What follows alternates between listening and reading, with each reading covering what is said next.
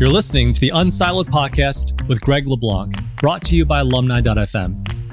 Unsiloed is a series of interdisciplinary conversations that inspire new ways of thinking about our world.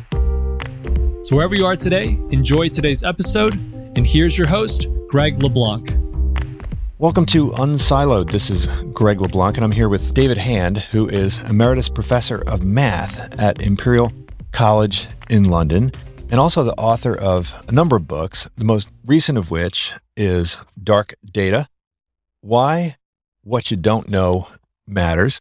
And the previous book, which I read a while back, is called The Improbability Principle Why Coincidences, Miracles, and Rare Events Happen Every Day.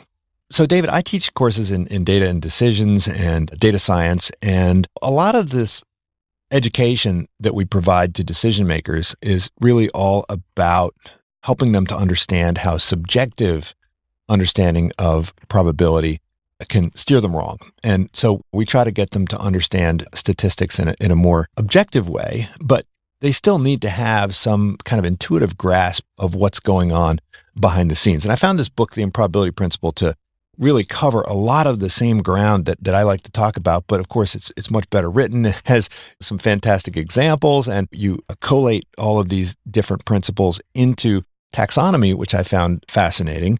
And so maybe we could start off by asking this question What is it about humans as probabilistic reasoners? I mean, you mentioned that we would have all gone extinct at some point if we had failed to recognize patterns in nature.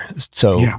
we are by our very nature kind of superstitious creatures. And superstition is nothing more than folk scientific method. And animals are superstitious. So, this mechanism that we have for understanding probabilities in the world, understanding causation in the world, should we be proud of it or should we be, you know, a little critical of it? I think we spend a lot of time criticizing it, but at the end of the day, it's it's probably pretty good mechanism at its heart. Yeah our ability to sort of recognize patterns in nature is, as you say, what stopped us from going extinct at a very basic level.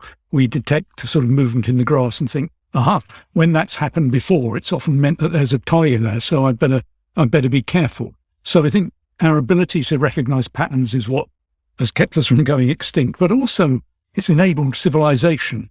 And indeed, over the last couple of hundred years with the sort of scientific revolution, we've begun to formalize our ability to recognize patterns and to attempt to take an observed pattern in nature and say, look, I can explain that in a simplified term through some sort of, I don't know, a scientific formula or something like that. So science is, is an attempt to formalize, to simplify the really complicated empirical patterns that we see in the world around us. As far as probability is concerned, yeah, I mean, the world is a horribly complex, buzzing place, all sorts of things going on. And you, you have to simplify it. And you find that when this occurs, often it's followed by this, but not always. And probability is an attempt to sort of formalize that, not always, but often kind of thing. But we're not very good when it comes to probabilistic outcomes. We tend to have these stories and narratives where one thing either leads to another outcome or it doesn't lead to another outcome. One of the most interesting speculations that you made was that when we transitioned from thinking about the gods to thinking about God, luck and chance kind of took a back seat, right? Because, you know, in the old days, it was the way you would explain stuff is maybe, well, this God happened to win out over this God. But when we have a, a single monotheistic universe, everything has to kind of make sense and has to be more deterministic. You sort of mentioned this sort of as, as an aside, but I thought it was fascinating speculation. I think that's right. There are systems of gods like the Norse gods, where exactly as you say, they're gods.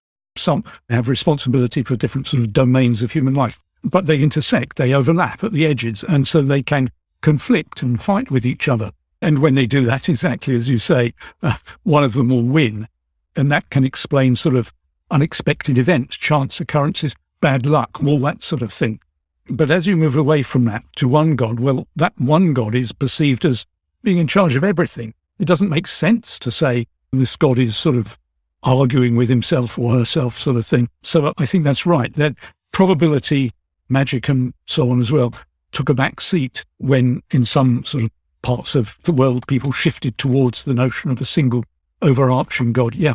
And so what that means is that if you win the lottery, it means that there's something special about you. And, and of course, if you get hit by lightning, that also means there's something special about you. And it's, it's more difficult to take this approach that, hey, somebody's got to get hit by lightning, right? And somebody's got to win the lottery. Why not me, right?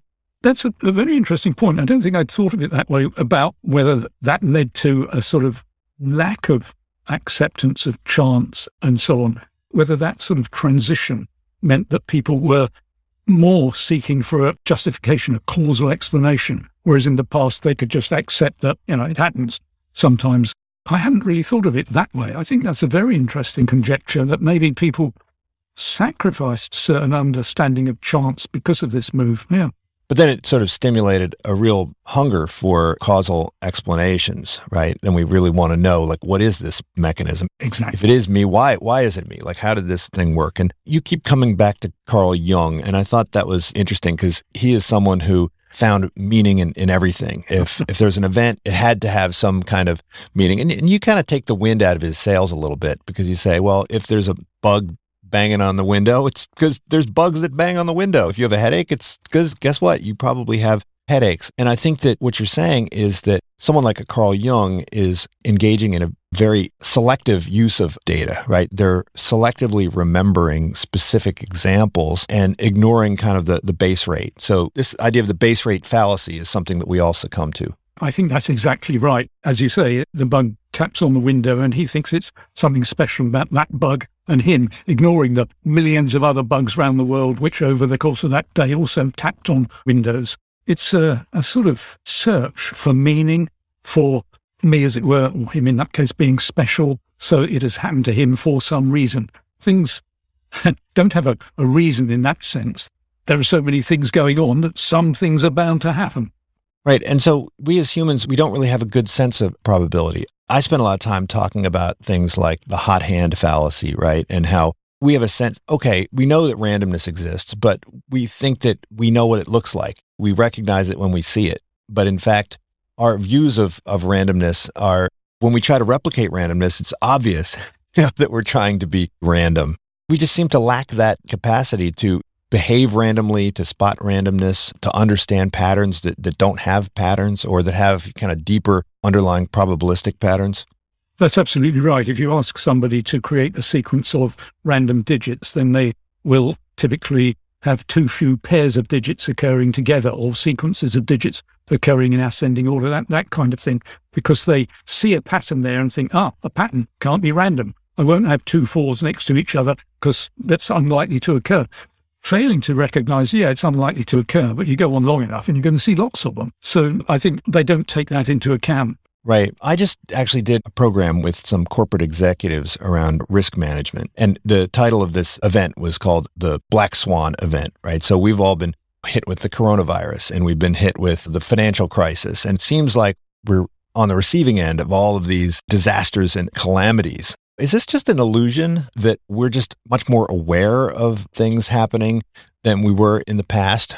If you lived in a small scale community of 300 people and, and someone was hit by lightning, that would be a major event. But if anyone in the world of 8 billion people is, is hit with lightning, right, it's front page news. And, and so we, you know, we're dramatically overestimating the probability of these sorts of things. Yeah, I think the financial crisis and the COVID pandemic, in some sense, some people saw them coming, a pandemic. There was a recent film just before the pandemic saying, what if, and so on. I think people saw those, but there are other events, like, as you say, being struck by lightning or one of your friends, whatever, being struck by lightning or winning the lottery. And we're just not very good at assessing that. We think, wow, that is absolutely incredible, failing to recognize in those cases that if you have enough opportunities for something to happen, enough people playing the lottery, enough people around the world, even though there's a tiny probability that it'll happen to any one person, if you've got enough people, it's almost certain to happen to, to one or more of them. And then, of course, what we tend to do after it's happened is draw attention to it. This guy got struck by lightning. What's the chance of that? Well, yes, the chance of that guy getting struck by lightning is very small, but the chance of someone getting struck by lightning well, it's almost certain. And had somebody else got struck by lightning, you would not look at the first person, you'd look at the person who got struck and say, wow, what's the chance of that? So we have very selective sort of mm-hmm. view. Psychics take advantage of this, this sort of attribute of human psychology by making lots of predictions and then after the fact drawing attention to the ones they got right. And indeed, even without then drawing attention to it, which ones are you going to remember? You're going to remember the ones they got right. You're not going to remember the others because there's no reason for you to remember those. And they capitalize on that sort of phenomenon. And this is sort of a some kind of selection effect, right? It is. In both of your books, you talk about what we call the replicability crisis in science, right? Or the file drawer effect about how the kinds of discoveries that rise to public attention are the ones that seem to be the most dramatic, but these are also the ones that tend to be withdrawn or, or refuted with a higher probability, right? Is this a new phenomenon or is this something that we're only beginning to recognize, right? One of the examples that you talk about, which I talk about in my, my classes, is we think that autism is on the rise. We think that concussions are on the rise. We think that sexual harassment is on the rise, but probably it's simply the reporting probability has gone up or the way in which we categorize these things has changed over time.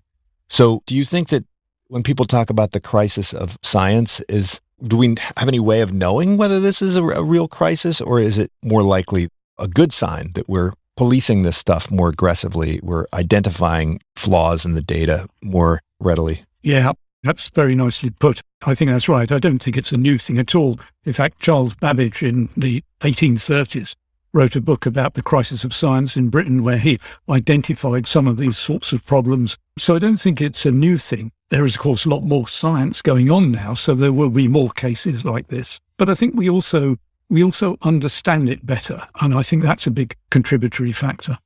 Yeah, I think in the the dark data book, right, you really emphasize that bias is something which we sometimes tend to forget in the world of data science, right? So in, in, a traditional statistics class, it's all about inference. It's all about moving from the sample to the population. And so we spend a ton of time talking about all the different ways that your sample can be non-representative, right? And you have some fantastic examples, right? You talk about the 1936 election, you talk about polls. I hope we can dive into a lot of those different examples, but a traditional statistics education would include a lot of cautions around bias.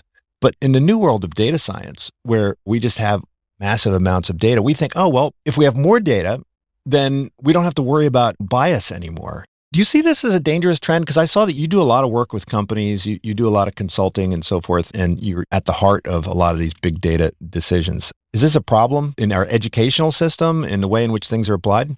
Yeah, I think absolutely it's a very real problem. Statisticians are intrinsically conservative and they're taught check your assumptions. Is it really normally distributed? Are the things really independent and so on?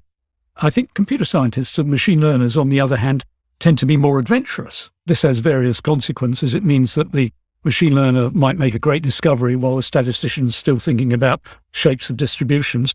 On the mm-hmm. other hand, it can also have the disadvantage that give me an algorithm, a machine learning algorithm, throw the data set at it, I'll get a number out. They can fall on their face because if it doesn't conform to what you expect, if it's not properly selected from the population, your conclusion could be just completely invalid. So I think both sides are needed, as it were. But I think it is a real issue, and it wouldn't surprise me at all if in the not too distant future we saw some major fiascos arising from big data, which has just been sort of thrown at an algorithm, predictive models or whatever have been built, failing to recognize that the data are subtly distorted in some way and do not properly represent the population to which you want to make generalizations or about which you want to make predictions. Right. So hopefully we can dig into this. When people, I think, in the general public think about bias, they're thinking about racial, gender bias. And that is, of course, an example of where bias is at play. But bias is a much larger phenomenon in statistics. You talk about kind of administrative data. This is kind of like you don't have a conscious strategy for deciding what kind of data you want. You're kind of collecting data for one reason and then later you're analyzing it for another reason. How big is that problem? Yeah, I think this is a real problem. I mean, it's a problem that statisticians are familiar with in certain contexts and in certain areas, like non response in surveys or dropouts in clinical trials and they've developed strategies for coping with that. I have to say that the characteristic of the missing data, and hence the distorted set of data that you have got, is known in those cases. You know which people are on your sampling frame that you didn't manage to ask in the survey and which patients have dropped out from your clinical trial. So in some sense, that's quite easy to deal with, relatively easy, I should say, because you know what you haven't got. In other cases, and the really tough cases are when you're, you've collected your data, a big data set like you referred to earlier, maybe a big administrative data set, all the credit card transactions run by a, a particular credit card company, for example, and then you don't know what you might be missing. That's tougher. So, for example, if I'm running a retail operation and I want to recruit more customers, what I'd really like to know is how customers behave so that I can put tempting offers out on the shelves. And to do that, I'm going to build a predictive model. What will tempt customers to come to my shop? But I've only got data on the customers who already come to my shop. And the other customers are probably a bit different. They've already chosen not to come to my shop, for example. So I've got a slight problem. My data set is distorted. I want to build a model which includes the other customers, but I haven't got those. So I've got a biased or potentially biased data set or distorted data set. So tackling that problem is a deep challenge. Right. So I think in, in one case, the clinical trial example, suppose you're trying to figure out the efficacy of some kind of diet intervention, and then you see a bunch of people drop out of the trial. That's a known unknown, right? You quote Donald Rumsfeld, the great statistical theorist, right? You say that's something where we know they've dropped out. And exactly. You know, what we do with that is a different story, but at least we know that there's some missing data. The second case is where we decided to only lend money to certain people. And then we're going to somehow use that data to try and make inferences about who we should lend money to when there might be all these people out there. We do know that we did not give credit to those people. So at least we're aware of that. But you also mentioned examples where, unless you have some domain expertise, you wouldn't really know that there's missing data. So you mentioned Hurricane Sandy, and I, I love this example because here if you didn't understand what a hurricane was, then you probably wouldn't know that certain cell phone towers might have been knocked out. And then you might infer that people seem to be perfectly happy during a hurricane because all their tweets seem to be fairly positive. Yeah. We talk about lurking variables all the time, and you cannot back out knowledge about lurking variables from the data itself. You have to kind of have domain expertise. By emphasizing the data science skills and kind of downgrading domain expertise, does this somehow lead to inferior decision making? Do we need to kind of rebalance the domain with the stats? I haven't heard it put that way, but I think that's absolutely right. An effective data science project is a team exercise. You need people who actually understand the algorithms, the statistics, and how to extract stuff from data. You also need computer scientists who can manipulate the data, can search through it effectively, can order it effectively. And you need domain experts because I'm sure that most consultant statisticians can tell you horror stories about, if they're honest, how they've misunderstood aspects of the data and that has led to misleading conclusions. I can remember a situation from early on in my career. I spent 10 years working at the Institute of Psychiatry in London, working with a variety of psychiatrists, pathologists, all sorts of people of that nature. And I can remember talking to two psychologists. They'd come to me saying, Can you help us analyze these data. And I had long conversation with them about what they were measuring, how they were measuring, it, and so on. And they had 78 measurements. And right towards the end, I was young at the time, and I said, How many cases were there? They only had two people, but each were measured multiple times. That cast a completely different perspective on what was going on. My ability to generalize from those two people to the population of people with that illness was severely constrained. So I think you need to mm-hmm. understand the data and you need to communicate. I think, as I say, most statisticians can tell you horror stories about how a project has gone wrong or risked going wrong because of inadequate or lack of understanding of the data. You need teams, domain experts, statisticians and machine learners and computer scientists, I think, and they have to communicate with each other. So you mentioned the Space Shuttle Challenger. There's a famous case in business school that we use all the time on unsuspecting MBA students and also on executives, where we present them with the same data that the scientists at Morton Thiokol had in that critical moment prior to the launch decision, where they are given data on the number of failures in relationship to temperature, but they're only looking at the cases where there were failures. And the situations where there were no failures was in a separate data set. And it kind of works like clockwork, where the people very rarely ask for the missing data. And once you introduce the missing data, it completely changes the nature of the relationship. And it goes from being a non significant relationship to being a, a, very significant one. And so there's a case where I don't think you need to be a rocket scientist, right? But you do have to have this kind of fluency with counterfactuals. Is this something that can be taught to kind of practical decision makers? This idea that there's a certain common sense around how to interpret numbers? I think it can. I think what one needs to do is sort of inculcate a skeptical attitude so that people, when presented with data, ask sort of questions like, well, where did the data come from? Did you collect it? What process did you go mm. through to collect it? If not, what's the provenance of the data? How do we know we can trust it? What might be missing? All those sorts of questions. So I think this actually is a, is a rather sort of fine line to tread because on the one hand, one likes to demonstrate to people that statisticians, data scientists, and so on can do really amazing things in building models, making predictions, extracting understanding from data. But on the other hand, you need an element of caution, skepticism about the data, because let's face it, any large data set is likely to have some problems, measurement error problems, duplications, missing values, entire missing records. It's likely to have some problems. So a skeptical attitude, I think, is a healthy attitude.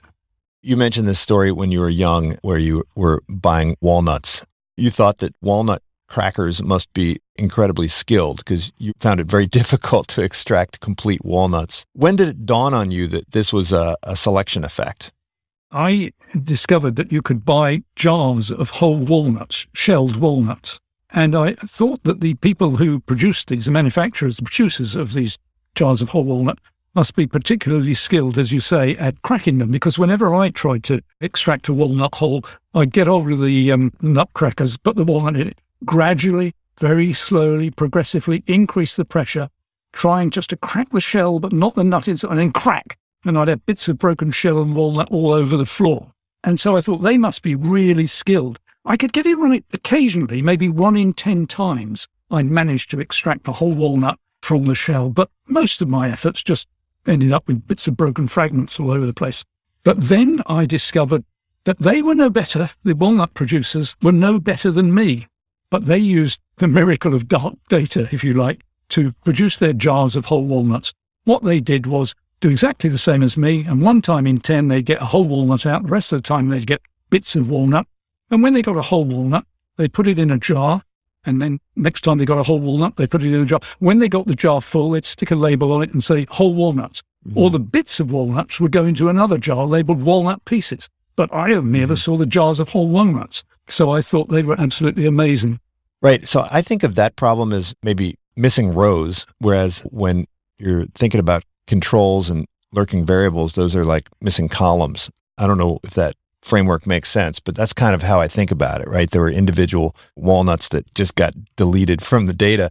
Whereas when we're thinking about some of these causal variables or controls, those are like the columns. And you mentioned a couple examples of, of those where oftentimes the data is cooked. It's cooked either intentionally or unintentionally. And oftentimes it's because of rewards or incentives. An example that I talk about in my class is here in the US, we rate our hospitals according to certain metrics like number of years that you survive after surgery for different procedures. And it turns out there was a hospital here in California that had amazing statistics. People lived for decades after heart surgery so it attracted people from all over the world to go get their, their operations there, whereas Stanford had horrible results. And of course, what this hospital was doing is it was operating on perfectly healthy people, right? People would come in with broken wrists and they would give them heart surgery, these 20 year old kids, right? Skateboarders.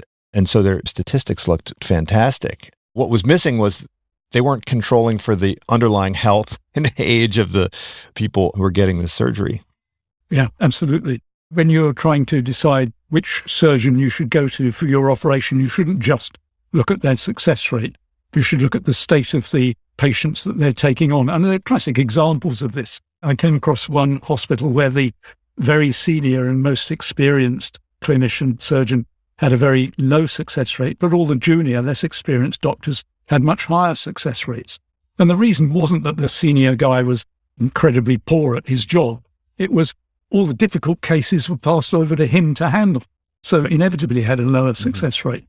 I think you've been involved in some legal cases. And one of the things that you mentioned is this thing called the prosecutor's fallacy. And I, I, remember studying this in evidence at law school. And the idea was that, again, it's kind of inferring from the fact after the fact, trying to back out probabilities. What is the probability that this thing could have happened? How often do we see this kind of, of error? I mean, this seems to just be an example of this idea that coincidences don't happen, right? And so there must be some reason why, for instance, some parent has had two children die of sudden infant death. Yeah. That's an interesting question. How often? I suspect it happens more often than we see it because people aren't aware of it. But I think that is true in a lot of these sorts of situations with the sorts of phenomena, statistical phenomena I describe in the book. I think it's probably much more prevalent than we think. I came across an example of similar sort of thing, regression to the mean, which we mentioned, although we didn't use that name earlier. I came across a, a wonderful example in a presentation I was watching. It was to do with how well-being had changed over the course of time between 2007 mm-hmm. and 2011 across the 27 European Union countries. And it showed on the left-hand side of the graph in pink, the ones which had improved over that four year period, and then on the right hand side, the ones which had deteriorated over that period. But if you looked at it, you found that the ones that had improved had started from a low value, the ones which had deteriorated mm-hmm. had started from a high value. It was almost certainly not a real phenomenon. None of these changes were real. They were just chance due to random variation, inadequate measurements, poor measurement, a lot of measurement error. And I suspect that that phenomenon like the prosecutor's fallacy, is more common than we know. That particular example, I, I'm always amused by it because I was sitting in this presentation and that graph appeared with pink and blue, pink meaning increased, blue meaning decreased, pink on the left at the lower, blue on the right at the higher. And I almost fell off my chair because it was such a beautiful illustration of this natural phenomenon, nothing to do with what's going on in the real world, just an artifact of the statistics and the data.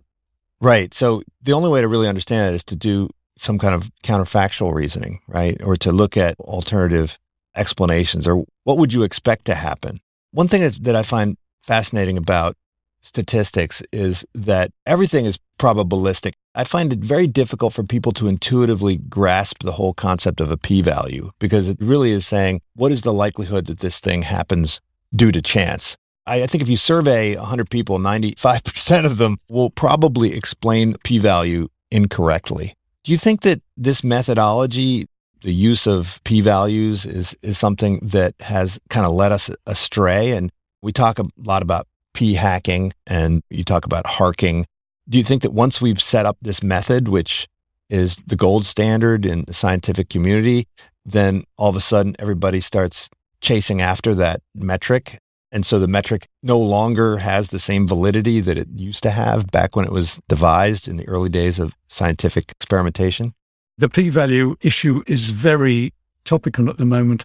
My own view is that there's nothing wrong with the p value. What's wrong is people misusing it and poor education. I think it's a very valuable tool. There isn't an alternative tool which does exactly what it wants to do and what it tries to do. And basically, what it tries to do is to compare what you observe in the empirical data with what you observe in the world and say, could this have happened if the world was such and such, some theory? So I think there's nothing wrong with a p value per se, but the way it's often used, I'm sure you're 95% of people getting it wrong is absolutely right. But I think that's an indictment of statistical education. And of course, yes, there is, I agree with you, far too much emphasis on p value. A p value is not the be all and end all of a statistical analysis, as too many people seem to think. They throw their data at their statistical analysis, get a p value, and that's it. If it's significant, great, they report it. Otherwise, it goes into the file drawer and contributes to, you know, the sort of publication bias in science. I think we need more education of sort of the value of broader metrics, but I don't think we should stop teaching the p-value. I think the p-value is a very important tool to answer the question which it was designed to answer. Right, but people have to understand that if there's a 1% chance that you could get this by chance, then, you know, you're going to get it with a high degree of probability if you do 100 different experiments, right? Yeah, and I think there you need to think very carefully about what you're looking for. If you're looking for whether any one of the hundred things is significant or whether you're looking to see if lots of them are significant, what precisely the question is. But yes, and there are ways for controlling for the inflation you get if you do lots of tests. Another thing that you talk about is, is survivorship bias. I have a, a, lot of experience with this in the world of investments, right? So you will frequently have investment managers talk about how they've, they've done so well. And we also have lots of business people come and speak to our students and talk about how they became successful. So people are often misled into thinking that this category of investment managers does better than they do, or this category of entrepreneurs does better than they do, simply because we celebrate the winners and the losers get dropped out of the data set. It seems like there are ways that we can police against this, but to some level, there are ways that we'll never completely be able to understand unless this was something that was a designed experiment. If we're kind of naturally collecting data, it's almost inevitable, one would think, that you're going to get some kind of survivorship bias. I think there is a risk. And that's exactly why people need to be skeptical and say, why have you brought these people to talk to me? What about the ones who went wrong? Because really, that's what you want. You want the continuum from succeed to not succeed and identify what the differentiating factor is, not just the ones who have succeeded, because, of course, you don't know what led to that success. So, yes, I agree with you entirely. You do really need an experimental design where you, you balance things. You get people to try certain kind of approach and, and people to try another kind of approach and you randomly allocate them to these different things. So I think problems of dark data are less severe in experiments. You can still get missing values and distortions and so on, but a clinical trials example that we used earlier is an illustration. But it's with purely observational data that the real risks and dangers arise where you are just collecting the data as it was generated naturally in the world because you don't know what you might be mm-hmm. missing, data that you might be missing, but also mechanisms that you might be missing, understanding that you might be lacking if it's just collected in the real world, the sort of behaviors that you might be missing. So I think observational data is particularly risky. And it has to be said that the data science revolution we are currently living through is in large part driven by big observational administrative data sets, data sets which arise in the normal practice of everyday life, running a credit card or a retail operation, for example, or a transport company or a hospital or whatever. You're just observing what happens. You're not manipulating or intervening. And in that case, I think the opportunities for distortions are very severe. Now, whether those distortions will impact your conclusions depends what question you're asking, but there is a great risk. Well, I was wondering if you could comment on what you observed during the coronavirus crisis. You're in the UK, and our policymakers, our medical professionals were all advocating policies, advocating interventions, advocating remediation and prevention. And it's based on data. It seems to me that we probably could have done a better job of collecting the kind of data that would have helped us to make better decisions. But instead, we kind of relied on data that was generated according to a process that wasn't designed to give us the data that we needed. It was more designed to give data that answered a different set of questions. So, for instance, people would talk about test positivity rate, but this was a select group of people who, who went in and got tested. I can think of a number of examples, but while this was going on, I think everyone I know who is a data professional was kind of chomping at the bit and a little bit frustrated because we all saw ways that we could probably do better. What were some of the ways that we could have gotten a hold of better data in the last year and a half that we've been going through this? I think that's a, a very interesting point and a very interesting example. John Ioannidis described the situation as a data fiasco fairly early on in the situation. I think first I should say parenthetically that at the beginning we didn't know what was happening. It's sort of relatively easy now for us to look back and say, if only we'd had these data then, if only we had those, we would have been able to make better decisions. And that's, of course, a situation where the scientists are in a better position than politicians. We don't have to make decisions. they have to say, what are we going to do? They have to jump one way or another. Sometimes I think it's unfair to criticize politicians too much. I'm just glad I didn't have to make any of those decisions. Having said that, I think, yes, it is clear that in some cases we could have earlier on started to collect different kinds of data. But I think in order to be fair, we have to recognize, we all recognize that the biologists, the biochemists have done an amazing job in producing vaccines so quickly, so effectively, understanding the genome of these viruses and, and being able to cope with them. Wonderful illustration of the power of science. But I think also we've seen something analogous to that in data science. It's not as spoken about as much, but over here in the UK, we have our Office for National Statistics which is carrying out a national COVID infection survey. A billion pounds invested in that survey, really finding out and monitoring what's going on. Very good statistics. And that's true in lots of countries. I'm sure that that amazing piece of science, in some ways, it sort of replicates what the biologists have done, although it's less widely spoken about. I have to say that my dark data book appeared on February, was published February last year, 2020, just at the start of the pandemic. So the word COVID pandemic doesn't appear in it, which is a little bit disappointing in some ways. But there were wonderful illustrations of the problems of dark data throughout the pandemic. I can remember a particular case, for instance, May last year, Russia was reporting 50% more COVID infections than the UK, but a ninth as many deaths. One possibility there is that they were using different definitions. So dark data hiding what was going on because do they mean dying with COVID or of COVID? People with symptoms or symptoms, whatever. People who've had a positive test, different ways of defining things, hiding what's going on. Another illustration is where people, uh, countries, for example, reported a national death rate 20 people per 100,000 dying of COVID, for example. Well, fine, that tells you something. But we all know that pandemics, diseases, infectious diseases like this don't uniformly affect people across the country they occur in hotspots. You might be living in a place which, you know, has 100 people per 100,000 or none per 100,000. So the summary statistics are, again, sort of hiding things. They're dark data in the sense that they're concealing things. Mm-hmm. And there were many other illustrations. One could write a whole book on dark data in the pandemic. In fact, maybe I should as a sequel, Dark Data 2, The Pandemic, or something like that. But many examples, many illustrations.